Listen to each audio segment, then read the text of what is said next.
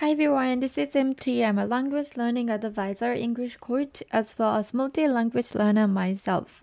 How are you guys doing today? I'm doing great. Hope you guys are doing great too. All right. Today I'm going to talk about what would I do first if I start learning a new language now. Okay. If I am to start a new language now, first I will search what kind of language it is.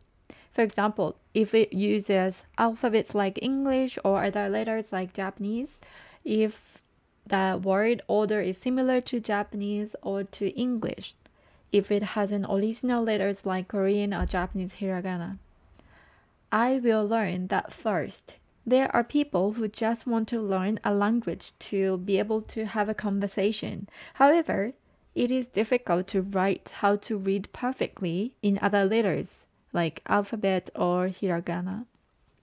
So I recommend memorizing the letters of your target language first. But you know, talking about Chinese, it has countless characters, right? So better to memorize pinyin or bopomofo to show how to read the Chinese characters. Okay, up to here is the preparation. Then, when you are ready, learn basic sentence structures, words, and phrases. In case of English, the basic sentence structures are SV, subject verb, or SVC, subject verb complements, and SVO, subject verb object. Basic words are the ones that everyone would use in their daily life. For example, eat, drink, walk, run, people, house, car, beautiful, and so on. It could depend on the language, but if you Google basic words in the language you are learning, then you should be able to get them. Or you can find books about it. And you can just put these basic words in the order of a simple sentence structure, then you will be able to make a sentence. I'm sure it will motivate you. Also, you can memorize the useful phrases like thank you, I'm sorry, take care, nice to meet you, right?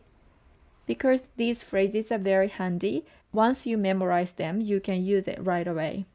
I believe practicing speaking with someone is as important as listening the language a lot from the beginning stage of the language learning. So at the beginning stage, I will find an online language teacher and or language exchange partners and ask them to check my pronunciation, intonation, and so on. By doing so, you can get used to speaking the language. I will talk about how to find language exchange partners some other time. Alright? That's all for today. Thank you so much for listening and hope to see you next time. Bye!